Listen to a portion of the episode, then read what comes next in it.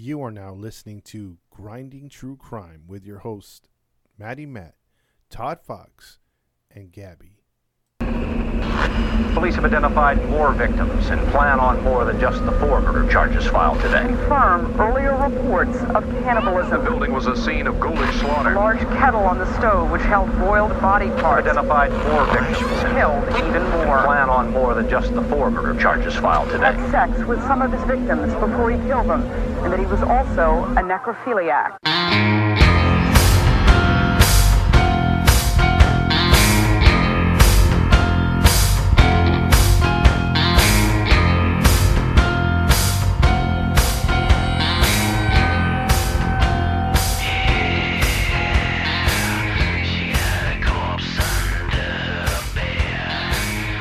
Hey, hey, hey. Welcome to another episode of the Grinding True Crime Podcast with your host, Matty Matt, along with Todd Fox. and and we are here live kicking off another episode. And today the narrator will be myself. Uh, I'll be uh, dropping a story for you guys today. But before we get into all that, let what are you doing? Let's let's let you guys know where you can find us. You can find us on Instagram and Facebook. Just type in Grinding True Crimes, and there you can follow our page, like our page, and leave us a message, and we'll get back to you as soon as possible. If you want to listen to us on your podcast stream, you can go to Podbean, Spotify, Anchor, iTunes, and Pandora. And for those listening to us outside of the US, you can continue to listen to us on Podchaser, Radio Public, Breaker, and Pocket Cast. Go to redbubble.com, type in Todd Fox 80, and there you can buy merchandise courtesy of Grinding True Crime. And if you like what you hear and you want to support what we do, you can uh, leave a Cash App donation. Just go to Cash App, type in dollar sign grinding true crimes. Or if you follow us on Podbean, you can leave us pod points. Uh, there you can uh, leave pod points in support of what we do uh, to show that you like what we do. Um, is there anything else, Todd? I think that's Gabby. I think there's a, one more thing. Uh, July is approaching. End of July is approaching, so that means we will be going live. Just to let you guys know, at the end of each month we do go live. So just a reminder to let you guys know when we're our next live will be. July 31st. That will be July 31st. Is it July 31st? Yeah. So that's Sunday. Mhm. That's the last Sunday. Okay, so yeah, July 31st. yeah, that'll do. Okay, that'll do. Okay. So, with that being said, I am going to break down the case of Dorothy Jane Scott. Have any of you guys heard of Dorothy Jane Scott? No. No. No? Neither have I until I stumbled across her case earlier this morning. It was, it was something, it was an interesting case. I actually had a, another case, which I'm going to save next week. Uh, it, the, the next week's case is going to be a really good one, but this one right here, I wanted to do this one today because uh, this one was very interesting. Okay. So, um, so let's jump into it. Um, we'll be talking about uh, Dorothy Jane Scott. Dorothy Dorothy Jane Scott. She was born on April 23rd, 1948, in Anaheim, California, to Jacob and Verna Scott. Disneyland. Disneyland. Uh oh. Yeah. Um. So not much was said about Dorothy growing up. She she lived a normal life with her parents. She was a church goer. Um, most people who knew her described her as a metho- methodical, introverted, responsible person. Um, some people even uh, said that she was just flat out boring. Wow. Someone who just wanted to do what she has to do, then stay at home. So she she she was just uh you know just one of them people that just hey Homebody. a homebody. Yeah. So so not much was really said about her early childhood. She apparently had a pretty decent childhood. That's not common in our cases, huh? Not common, not common at all. And this case is not a common case. I will say that. That's a twist. The first twist. First twist. Um, in fact, growing up in the '60s, where it was free love, drugs, and alcohol, you know that era, Todd and Gabby, the hippie era. She didn't partake in none of that. She didn't drink. She didn't do drugs. She was just mind my business, leave me alone. She didn't do any of that stuff. In fact, she she didn't do that stuff even until her adult life. Wow. Okay. Yeah. I wonder if she was depressed. Mm, it didn't say, but she just was very uh, introverted. So we're going to move forward a little bit, and we're going to move to the year 1976. Now Dorothy is 28 years old, and she gives birth to her first son and her only son, Sean Scott. Well, his name might not be Scott. It might be the father's name. It didn't mention, but his name is Sean. She would raise him all by herself because guess what happened to the father? Got arrested? Is that your answer? He died. Nope. He moved all the way to Missouri, some 2,000 miles away from where they live, and he never seen his son. Oh, that's He just abandoned them. He was gone. He was out their life. Wow. So she was a single mother raising her young son all by herself. Well, not really by herself. She had family, but you know what I'm trying to say. Mm-hmm. So Dorothy would then move to Stanton, California to live with her aunt. And uh, Stanton is about 20 minutes from where she lived and where her parents lived in uh, Anaheim, California. It's like 15 minutes from where I live. Really? Yeah, Stanton's not far at all. Nice I area? didn't even hear. I've never heard of. You never Stanton, heard of Stanton? California. Really? Stanton's eye. It's like a cross between. Aye. It's yeah, it's a cross between Anaheim and, and Santa Ana. Wait a minute, Todd. You didn't use your voice. You gotta say it's I. Alright. Alright. It's I. yeah, it ain't Anaheim. I'll tell you that much. That's for sure. Yeah. Now she, in order to support herself and the kid, her son, her son, Dorothy worked as a secretary for two jobs that were jointly owned stores. One of which her father co-owned himself. Hmm, okay. Uh, So they got family business. somewhat, I guess you could say. I guess you could say that. And one of the stores, if you can guess, if you can guess the name of this store, you guys, I, I I'll give you a dollar. Okay. Dollar. I'll give you a dollar if you can guess the name of the store. That's not much Well- incentive, but okay. That ain't worth it. We'll just give it. He's like, he's like, I'll give you a million pesos. Still not worth it, man. Still not worth. It. Take a guess. A Dollar Tree? No, Okay. Thrifty. no. The name of the store was called Swingers Psych. Who's gonna get that? hey, that's what I said. If you can get that, you get a dollar. That's the no. That's not worth a dollar. That's Remember, right. it was owned stores. They were owned business. Oh, Wait, wait, so is it actually living up to the name? Um, it's pretty much Ooh. what? yeah. They sold Wow. They sold love beads, incense, lava lamps, you name it. Love beads.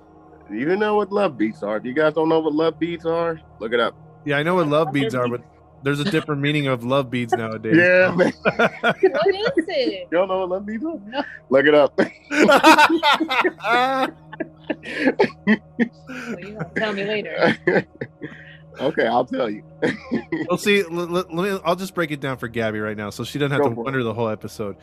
The love, the love beads were used to wear around Wait, wait, wait, wait, Todd. Wait, wait, Todd. You gotta use your hillbilly voice. Oh, They were used to go around your neck and blow in the wind and everything, jump around as you play your tambourine with the 1970s music. You know, all that kid music and stuff. Now, kids like to put them love beads up their hoo ha or up their backside.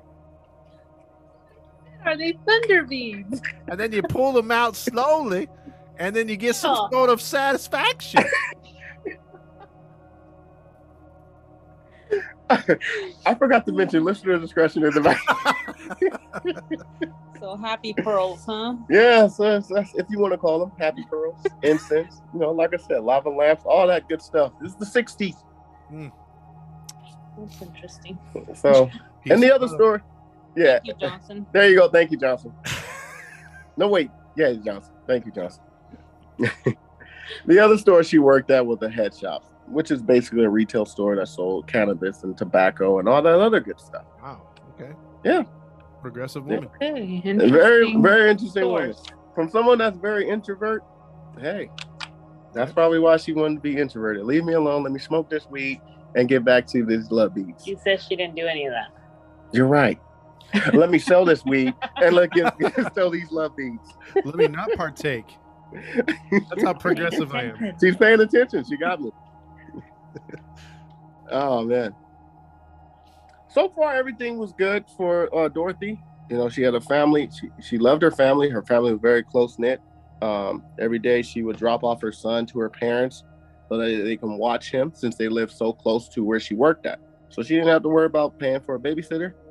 She didn't have to worry about you know asking her friends to watch Sean. The parents took care of Sean during the day while she worked, and she was she was living good. She had a good life. Okay. Um, her family was, like I said, was very close to each other. She was well liked in the neighborhood, and as well as her coworkers liked her very much because she she stayed to herself. She wasn't a, a very, you know, hard she to get. didn't a- look for trouble. she didn't look for trouble. She just stayed in her lane. She was well respected. People liked her. Mhm. So she was doing good for herself for for about a few years. For, for a few years. This was 1976. 76. Um, that all ended in the year 1980. Uh-oh. Yeah. That will be the year I was born. That would be the year you was born, Todd Fox. Yep. You're only six years older than me? If you want to say it that way. I guess. I guess. I'm 86. Yeah, oh, no. Not age. Oh, no, you better not be 86. You look good for 86. Not I'm about to say, what happened to you? like, dang, she tricked Matty man. Man. Um, so this is the year 1980, and that's when things took a turn for the worse. I mentioned earlier that she was well liked, right? Yep. Mhm. Well, someone took that too far. Someone liked her too much. Uh-oh. Stalker case? Mm, you got it. While she was at work uh, with her coworkers, Dorothy would get strange phone calls from an unidentified man. Creepy. Yeah. Now Dorothy wasn't dating anyone at this time. Um, she would go on a few dates here and there, but nothing serious. In fact, her dad said the same thing. Uh, she wasn't. Uh, she would go on a few dates, nothing, uh, nothing out of the ordinary. But she didn't have a boyfriend or anything like that at the time. Mhm. So nobody knew who this mystery man was. Uh, she would get phone calls every day, and alternatively, the phone calls will go from someone professing their love for her to someone threatening to kill her. Oh. One phone one phone call stated, "When I get my hands on you alone, I will cut you up into bits so no one can find you." Whoa. That's a little aggressive. Yeah. He warned that he was watching her at all times. Hmm. What would you guys do in this situation, honestly? Because I this, you know what, this reminded me when uh, that movie "When a Stranger Calls," Yeah. and it feels like this was based off of that movie. But so, but what would you guys do if you guys had a stalker calling you guys? Hmm. I, I would go to the police first of all, file a report. I'd get any kind of uh, well, it's 1980, so you can't get any kind of cameras. Mm-hmm. But uh, but I would I would get a male friend, even if I had to do a little something something to keep the male friend around. Have him as protection any way you can. I'm just saying, use your womanly instincts, quote unquote. What you trying to say, Todd? I'm just saying that works. I mean, I mean, look, if a woman came up to me and was like, "Look, I'll, I'll give you a little something, somewhere we can have some hanky panky, but you got to stay over and you know protect me from so and so," I'll be like, yeah, "All right." but then after it's done, it's like, "Why did I do this again? What if a guy come?" then I'm scared. We're both scared. We're both scared. what about you, Gabby? Since you're, you know. It's different for men and women. I that's what I was about to say, Todd. It's, it's different for men and women. Todd there was at first putting himself in the woman's part. Yeah. Sorry. I don't know, like for a man, I think if he's being stalked by a woman, he's not really afraid unless she's like super psycho trying to shoot him or something. Mhm. But for a woman, it can be scary from the beginning, even if he's just saying things or he just won't stop looking at you, it's already uncomfortable. So I think for a woman, you definitely got to get some type of protection. A weapon, have weapons all over your house, be prepared, where you work, in your car, and just always watch yourself wherever you go. Be very alert. Obviously, the police report and all that stuff, but a lot of times, let's face it, all that doesn't work. Yeah, so you take it very serious then. Yes. Yeah. I don't know, like what like Todd said, you know, or like you said, Gabby, it's different for men and women. If I had a stalker call me, I'll probably laugh about it. Like, yeah, whatever. You know. And then Knowing it- you, you probably would. yeah, I'll just all right, I'll probably go along with the joke. Oh, for real? What am I wearing? Oh, okay, cool. You know, and then if it continues, then I'll be like, okay, this is getting annoying. Then, you know, probably might call the police or have some protection of myself. Mm-hmm. Yeah. Well, this force, as as uh, this unidentified man keeps calling and calling and professing his love and threatening to kill her and all this stuff, it forced Dorothy and her family to go to the police, in which they installed a voice recorder in the house. Okay. Remember, this is the '80s, so A voice recorder. Yeah. Just so they like on can, the phone? like from the phone, yeah. oh, Yeah. However, they still had no idea who this man was. Still no clue. One particular evening, she received a phone call, and what happened next really terrified her. What do you think happened? Mm, he probably tells her something intimate about her house or the s- surroundings or something like that, like to freak her out. Okay. I'm gonna say he's on the window. You're both kind of right. So I'm going to say that. You're both kind of right. Um, she received the phone call, and he told her, Look outside. I left a gift for you. Ooh. When she looked outside, she saw a single dead rose on the windshield of her car. A symbol that not only does he know where she lives, not only that he know she he knows how to get to her, it also symbolized that he's serious about his threats. Jeez. That's scary. Yeah. So fearful of her life, she considers buying a handgun for her protection, rightfully so. Yeah. However, she didn't. But she did, like Gabby said, you know, uh, taking some kind of uh, practice of uh, self defense. She took up karate lessons. I don't know. Now, okay, when I read this, I said to myself, okay, that's good. That's actually good. You, you're learning to take karate lessons. That's something. But I felt like that wasn't enough, me personally. What do you guys think? I think that's the product of the 80s, to be honest with you. Um, because of all those damn like movies like Karate Kid and stuff. Um, karate's not going to do nothing. Come on. I mean, like again, I mean, I don't, I don't see people. I don't see WorldStar fights where guys are winning because of because of uh, karate kicks. You know, it's either guns or they're beating people with with weapons or they're actually punching. It's like, stop it, man. Karate, it's a waste of money, dude. Come on. I think it's a start in the right direction so she can at least know a little bit of self defense. But if the guy got a weapon and he's close enough to you, I'm not sure that she'll be able to put her karate into practice by the time he grabs her. That's what I'm saying. Um, I, I like the effort. You know, karate can teach you self defense. Like Gabby said, it depends on you know the situation. If if you got a chance to use those moves, then sure. But if he catches you or he has a gun, that's not going to do anything. Um, I, I'm I'm for her handing uh, having a handgun. I'm for her having a bat wherever she walks. Anything, pepper spray, something. But for me, I'm not critiquing her. I'm not saying she did anything wrong. I just felt like karate wasn't the way to go. Mm-hmm. That was that's just my opinion. Like I said, I'm not critiquing her. I'm not making fun. I'm not saying anything negative. I just thought like, man, you know, you should have got that handgun. You know, Yeah. that that was my thought. Well, it's like what So- they say. I mean, she doesn't know what this guy's capable of, but it's you don't bring a knife to a gun party, so you don't bring karate to a gun party. it's not going to work. Yeah. Yeah. Um unfortunately we have a date. Well, Um, And when we have a date, what does that mean? someone, someone gets died. hurt or someone. Something something happens. Mhm.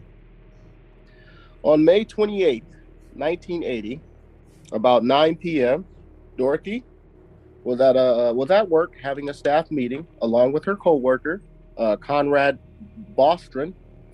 And on this particular day, Conrad didn't really look too well. And when she looked at him, she noticed a, a huge red bite mark on his arm. What? Hmm. Dorothy, along with another coworker, whose name is Pam Head, left the meeting and rushed him to the hospital. Why are you laughing? She, Oh God. you It's because the way he said it. You should have seen him. stop it. um. So yeah, they left the meeting and immediately rushed him to the hospital. Actually, they rushed him to the ER because apparently he wasn't feeling good and he wasn't looking good. So, when she dropped him off at the hospital, meaning Dorothy, she briefly left to go back to her parents' house just to let Sean know that she's at the hospital. She'll come back home to pick him up, and also to let the parents know that, you know, can you watch him for a little bit longer? I'm having a situation. She told him what was going on. She'll be a little late, but, you know, she'll pick him up after everything's done. Everything's done they they were cool with it. So she goes back to the hospital to check on uh, her coworker Conrad. Um, she uh, gets back to the ER and is in waiting room with Pam, and then they find out that that bite mark was from a black widow. Oh. Yeah, so it was serious. Um, but uh, after everything was done, uh, checked up by the doctor, they uh, discharged him around 11 p.m. They gave him some meds, prescribed some medicine for him, and they went about their business. Now he was still messed up, so Dorothy didn't want Conrad to walk along, walk to the car where she parked. Apparently, she parked pretty far from uh, in the parking lot. So she didn't want him to walk because he was in, in what she said he was in no condition. So she volunteers to go to the car. Remember, it's, le- it's 11 o'clock at night. She volunteers to go to the car and get it herself. That way she can drive up to the front of the desk and pick him up. Okay, they're cool with it. Pam stays with Conrad to help him fill out the prescription and get everything ready so that way uh, when she pulls up, they'll be ready to go. Excuse me. Briefly, she went to the bathroom before she exited, and as she's walking towards the parking lot, something happens. He appears. We don't know. Pam and Conrad gets to the exit door and they notice that she's not there. They figured this shouldn't have took her no more than what two minutes to get to the car and bring it up to the front. So they start to worry. And shortly after, a few minutes pass, they step outside into the parking lot, and guess what they see? What they see? I'm asking. What do you think they saw? Uh, I don't know. Maybe a dead body? Okay. She's bludgeoned on the floor. Um, no, no, no, they didn't.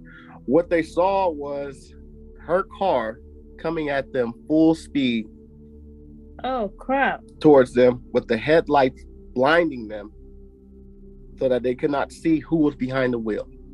So it's coming at them full speed, headlights in their eye. They're waving their arms. Hey, hey, hey, stop, stop. Runs right through them. Whoa. Ran them over. No, didn't run them over, but just Okay. drives right through. Right. I'm sorry. I said through. Okay, I'm sorry. right through 'em. I did say through 'em. I'm sorry. Them. drive right past them. Sorry, twist of, uh, slip of the tongue. They drive right past them. hmm Initially, they both thought maybe it was a family emergency. She had to hurry up and go get her son, so they didn't think anything of it. However, a few hours later, after not hearing from her, after not getting any um, any word from her whereabouts, they start to worry, and they call the police, and they report her missing. The very next day, at, at 4:30 a.m., Scott's car, Dorothy's car, is found. Okay. It was found burning in an alley about 10 miles from the hospital. Ooh. However, neither her body nor anybody body was found in the car. So they're just burning evidence. It was just burning evidence. Okay.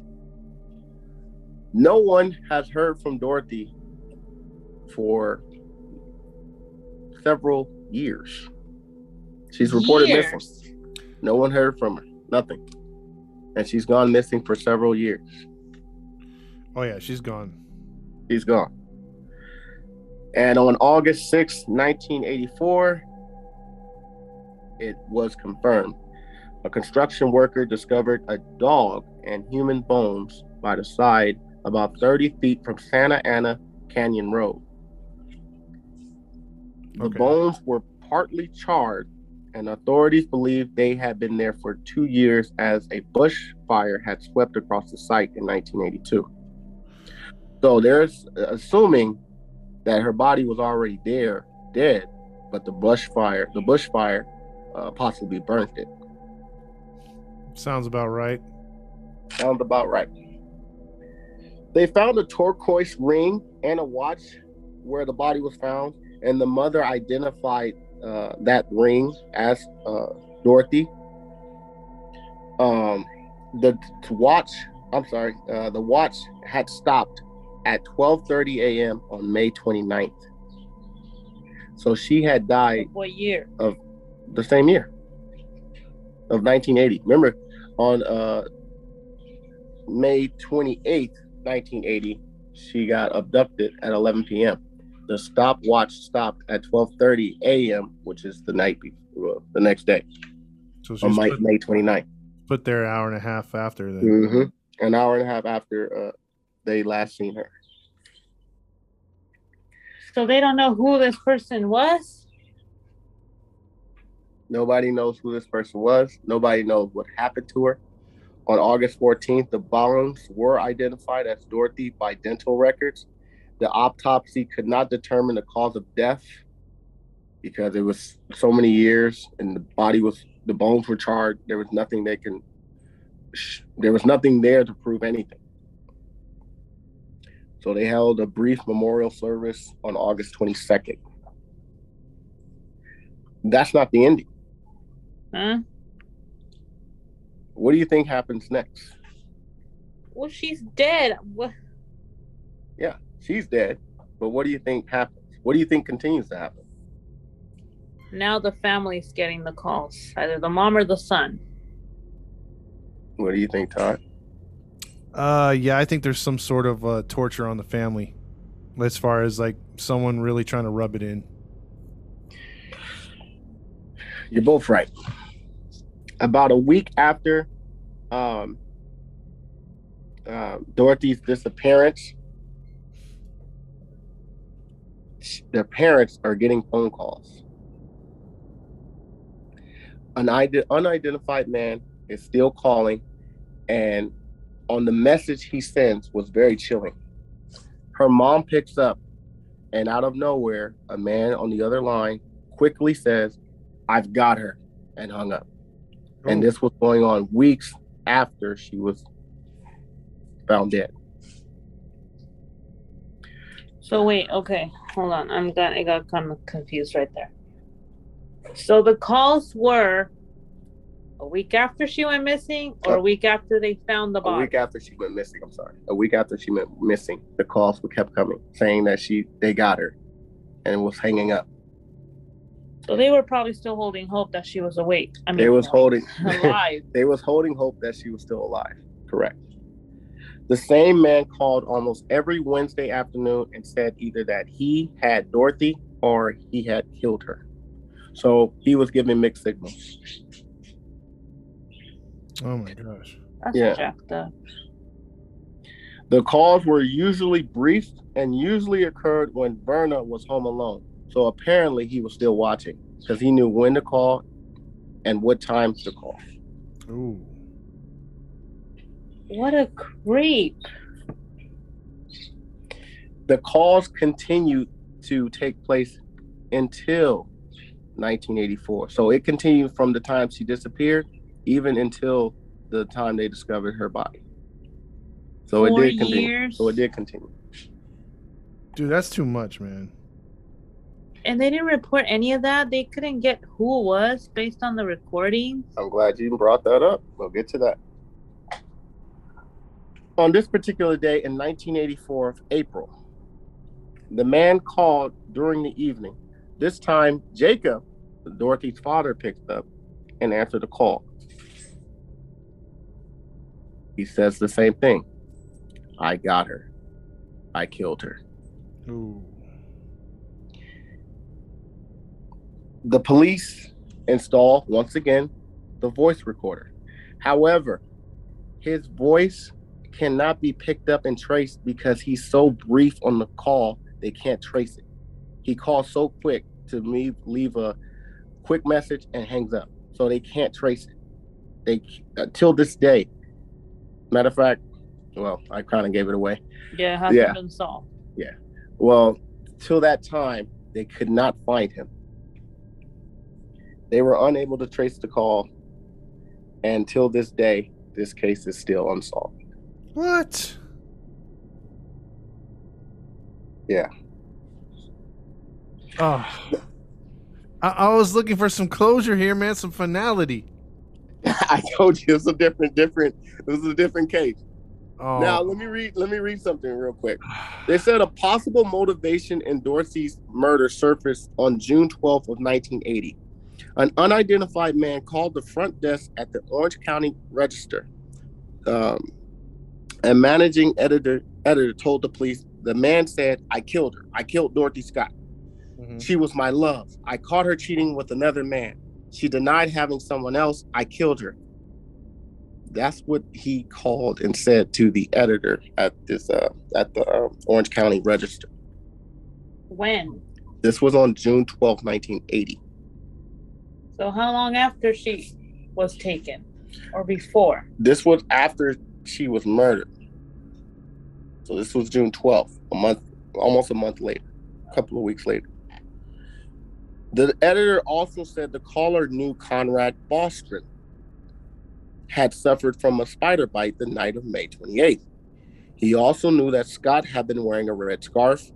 She, he knew that she went home and changed her scarf. I didn't mention it, but you know, I thought it was irrelevant. But she she changed her scarf. She was wearing a um a black scarf, and then she changed it to a red one after the employee meet. So neither of those details have been published from the police or anything. So it's speculated that the killer might be somebody that she works with, but nobody knows because, like I said, this is still an unsolved case. Is there any updates on the case? Like, have they run? Uh, do they have any DNA that they can go off of? Like, because I I tried looking for updates. I saw a blogger post something. Um, it it had someone's name. I didn't mention it because I didn't want to start saying anything and you know accusing that this person did it or this or you know or he did or whatever. But let me find it. Dang, I had it.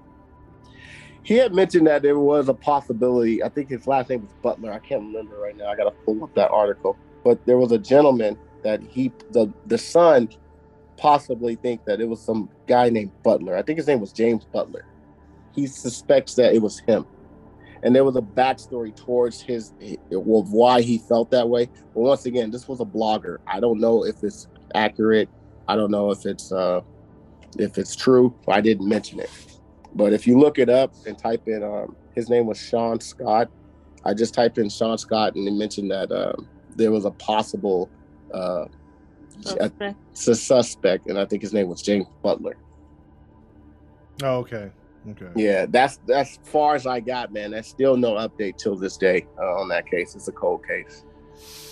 Mm, we're gonna have to keep an eye on that one, or you got to keep an eye on that one to see if we can get an update. Because usually, you know, when other podcasts do uh, the the unsolved ones or stuff like that, they like to give updates. So you never know. I mean, with with a cold case like that, from the I know they're knocking out a lot of these '70s and '80s cases that might fall in, Mhm. might fall into one that they're all they're actually looking at right now. Yeah, um, yeah. I looked all over, dude. Nothing, nothing on the case as far as updates. No suspects, no nothing. Damn. And this is this and this was a pretty popular cold case too. A lot of people are are are looking into this case. You know, I've seen a lot of. I looked it up on YouTube. A lot of people are talking about it. a lot of people are uh, doing podcasts about it. So apparently, this case is a is a, a hot one. But Well, if they're talking still- about, it, there must be some movement. You know. it must be some movement. But I didn't find Mike Butler. I'm sorry, that's the name. That's the possible suspect, Mike Butler. Okay. Yeah. Well, this is this is homework for our listeners because if uh, these kind of cases, they they usually if they don't get cracked by genealogy or something, it's usually armchair detectives. So Yeah. maybe they can and that's who and that's who the uh, blogger thinks it was mike uh, butler so like that's why i say i didn't want to put his name out because it's not officially it's just a blogger who believes it was him based on some statements i believe his son her son had made or something like that but i didn't want to put it out there because that was you know another person's blogs so Yeah, exactly. And, and everyone's innocent until proven guilty, but it's clear that Mike is guilty. Guilty. guilty. now how do you know I'm just a I'm being an armchair detective here. Guilty. Throw away the key. Oh man, uh, dude, like like I said, man, I don't know what happened when she went to the parking lot. There is nothing that describes what happened, and there's no surveillance footage or anything like that that shows what happened. So, what do you guys think occurred? I think she was followed, and then the dude hung out till she the perfect timing, which was he was probably behind some bushes or in, behind another car, and he snuck up and tied her up, got her in the back seat of the car, and threw those brights on and drove right past those people. You know, just it was almost like the perfect crime for that period of time. You know, like you said, no surveillance cameras, uh, not too many people out at the at night, so Yeah, at that time there's nobody in the parking lot. Yeah, it's eleven o'clock at night. Yeah, and it's in 1980. yeah. So, What Todd said. yeah, what Todd said. Everything he said, ditto. I'm with you, man. I think I think he was just outside waiting, maybe behind a car or maybe behind some bushes. We don't know um, what the hospital looked like. Um, the hospital was UC Irvine Medical Center. It's Gee. probably changed. It's probably changed by now, but at the time, who knows what it looked like? Mhm. For all we know, he was already in her car. Could be. Yeah, Could be. and this is why I say, um, and this is why I say I, I'm not knocking karate. I'm not knocking anything, you know, as far as uh, you know, karate or jujitsu or anything like that. I just felt like if she had something else on her person, possibly, I'm not saying it would have changed anything, but possibly it could have prevented a different outcome. hmm I don't know.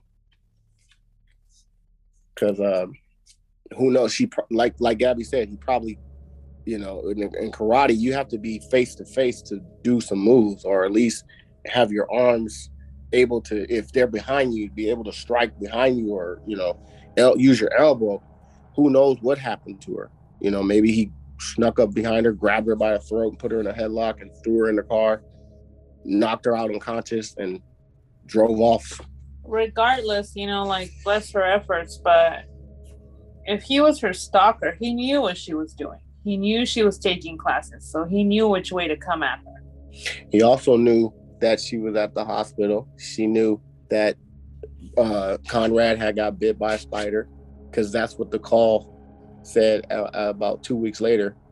That hey, I know all these things. I know she went home. I know he got bit by a spider. That's why I'm thinking he probably followed her. It's definitely someone not not random. It's definitely Yeah, someone in her life, whether it's coworker, former uh, landlord, you know, something like that. Someone that has access to her comings and goings for sure. And by the way, I forgot to mention, uh, her husband was investigated, um, but he had an airtight alibi. He was way out in Missouri. There was no way in the world he could have flown 2,000 miles, murdered her, and then fly back to Missouri in, in an hour, unless he's Superman. So Yeah. he had an airtight alibi.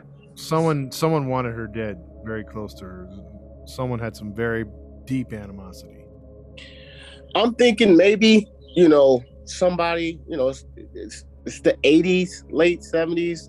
It's the hippie era is kind of out the way. Well, not kind of, it's out the way. But maybe somebody tried to get at her and she, because she's so, you know, introvert, she kind of just passed them on nicely. It's like, hey, you know, passed on his advances and maybe it pissed him off.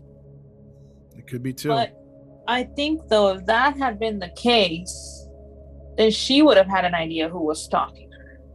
She could have given, like the police, oh, it could be this person, it could be that person. This is what happened. She had no clue. It was just a complete stranger calling her. She thought she recognized the voice, uh, but she didn't know. I did forgot to mention that. She thought she knew the voice, but she you're right, she didn't know. I don't know. All I know is that um, it's still a cold case and she's still not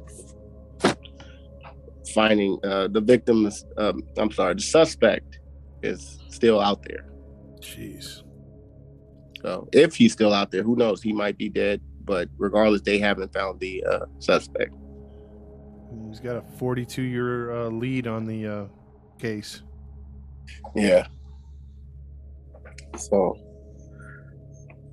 Wow. yeah, normally we talk about the suspects, you know, give a backstory and The stuff like that, the yeah. killers. But this time we talked about the victims because um, I just wanted to put it out there because a lot of people are looking into her case and giving their theories and their thoughts, and Hopefully Still they nothing. could still solve it. yeah, Yep.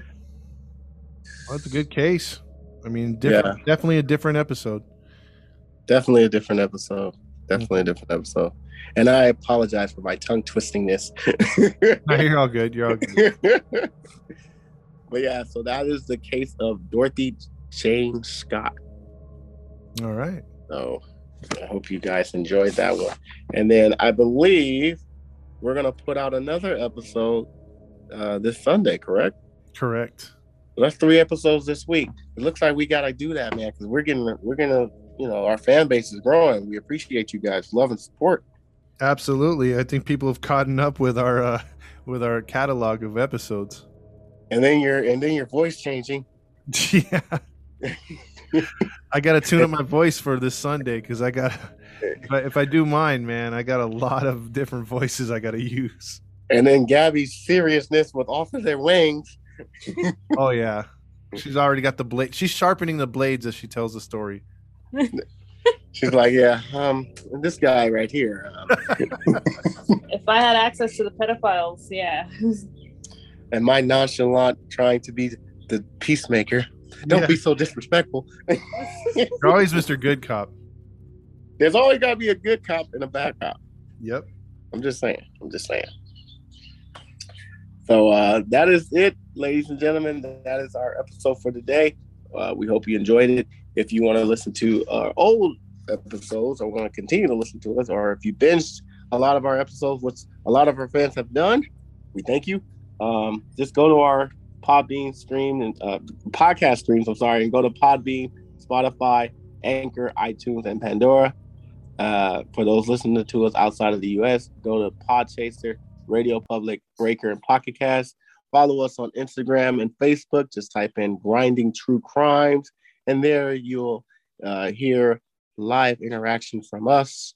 Well, not really live, but we will get back to you whenever we can, and it is us uh, doing it. Not we don't have any uh, writers or sponsors or anything like that. You're hearing, you're getting messages from either me, Todd, or Gabby. Exactly.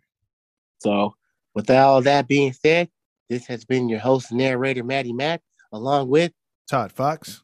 and Gabby Gag. and we're signing off. Toodles. Peace. Hey, y'all come back now here and then catch some episodes of Oprah, I reckon.